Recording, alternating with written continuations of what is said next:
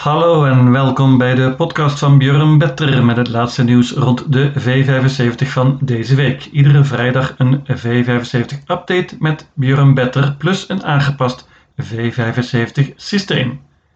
We gaan naar de fraaie baan van Oorjeng deze week voor de traditionele zomermeeting daar.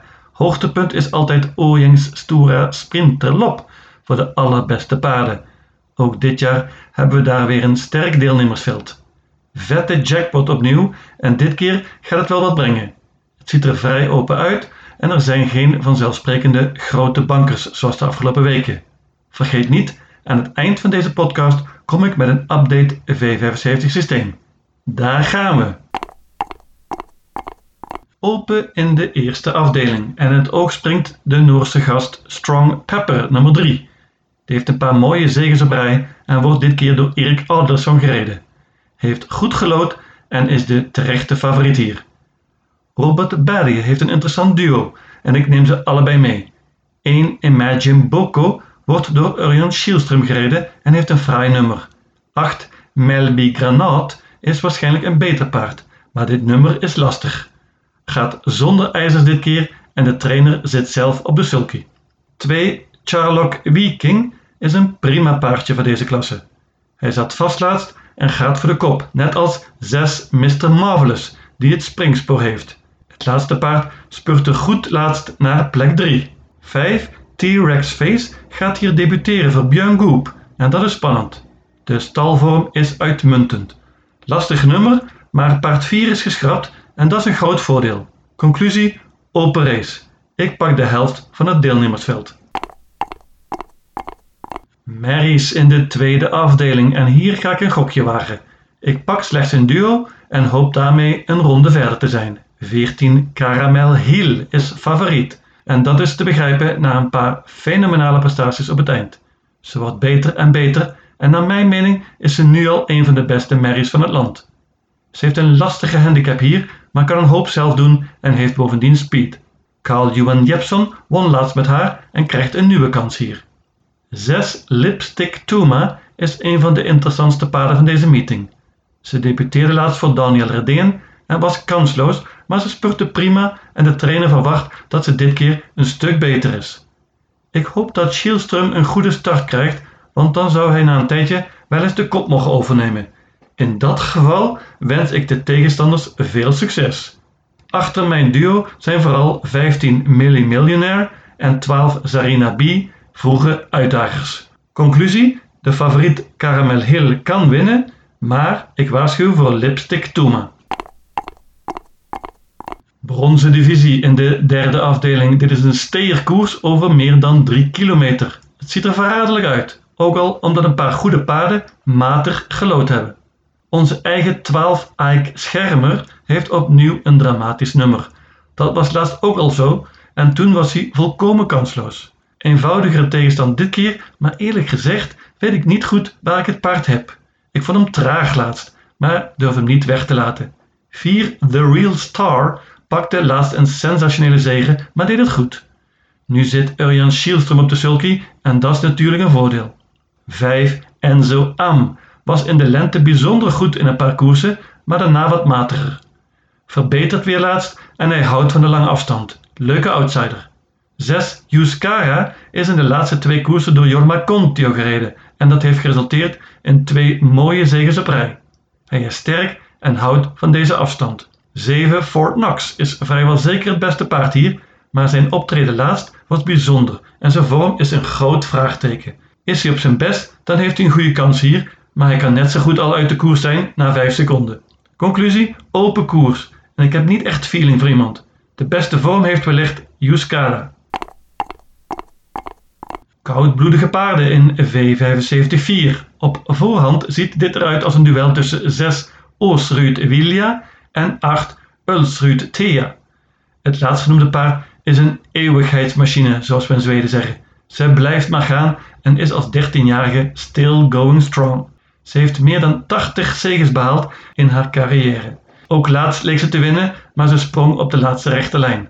Moet er normaal gesproken bij, maar ik ben brutaal en ga banken. En wel Oosruud Wilja natuurlijk. De tienjarige Mary is een absolute topvorm en heeft twee mooie zegens op rij. In de koers ervoor was ze tweede achter Moonprins in AM. Ik geloof veel in haar hier. Ze heeft beter gelood dan de voornaamste concurrent en de piqueur is ook beter. En vooral ook veel meer ervaren in de V75. Hela wagen. Achter het topduo kan eventueel twee Granetta voor een verrassing zorgen. Ulf Oelson op de sulky is heel interessant. Conclusie? Ik bang brutaal. Heia Oorsruud Wilja. Nog een banker in V75-5. In een normale meeting had ik hier niet gebankt. De favoriet is vrij veel gespeeld, maar heeft een lastig nummer en bovendien op de korte afstand. Alle alarmbellen gaan rinkelen, maar ik heb geen keus dit keer. Er zijn eenvoudigweg geen andere logische bankers te vinden vandaag. Maar ik heb ook positief nieuws, want 9 Civilan is geen gewoon paard. Hij is veel en veel te goed voor deze klasse en heeft zowel speed als kracht laten zien. Laatst won hij heel makkelijk in zijn comeback en hij zou nu niet slechter moeten zijn. Hij gaat dit keer bovendien zonder ijzers, hoppa. Ik verwacht dat hij een offensieve koers krijgt van Jorma Contio en dat is, zoals we allemaal wel weten, wel aan de Fin toevertrouwd. Hela wagen. Achter de favoriet kan er van alles gebeuren. 1 Slippery Runway heeft perfect gelood en Quickly SW gaat dit keer met een bike. Pas ook op voor 10 Awesome Kronos. Die gaat voor het eerst zonder ijzers. Conclusie? Ik bank een redelijk onervaren paard, ondanks een lastig nummer op de korte afstand. Dat is eigenlijk vragen om problemen, maar Civilon is een krek. Zilverdivisie in de zesde afdeling. Leuk koersje en mijn eerste ingeving was 4. Zaap di Girifalco. Die heeft indruk gemaakt bij Björn Goop en komt van een dik verdiende overwinning. Heeft mooi gelood en wordt dit keer weer gereden door zijn trainer. Ik weet niet zeker of hij de kop kan pakken hier, waarschijnlijk niet trouwens, maar ik kan een hoop zelf doen en liet laat zien dat hij goed van achter kan aanvallen. Goede kans, maar na het beluisteren van een interview met Robert Barry dubbel ik met Island Live nummer 3. De trainer was erg tevreden met zijn paard en hij klonk zeer optimistisch. Hij is verrassend weinig gespeeld en zeer interessant hier. Pas op! Het liefst had ik er nog een paar bijgenomen, maar het geld was op.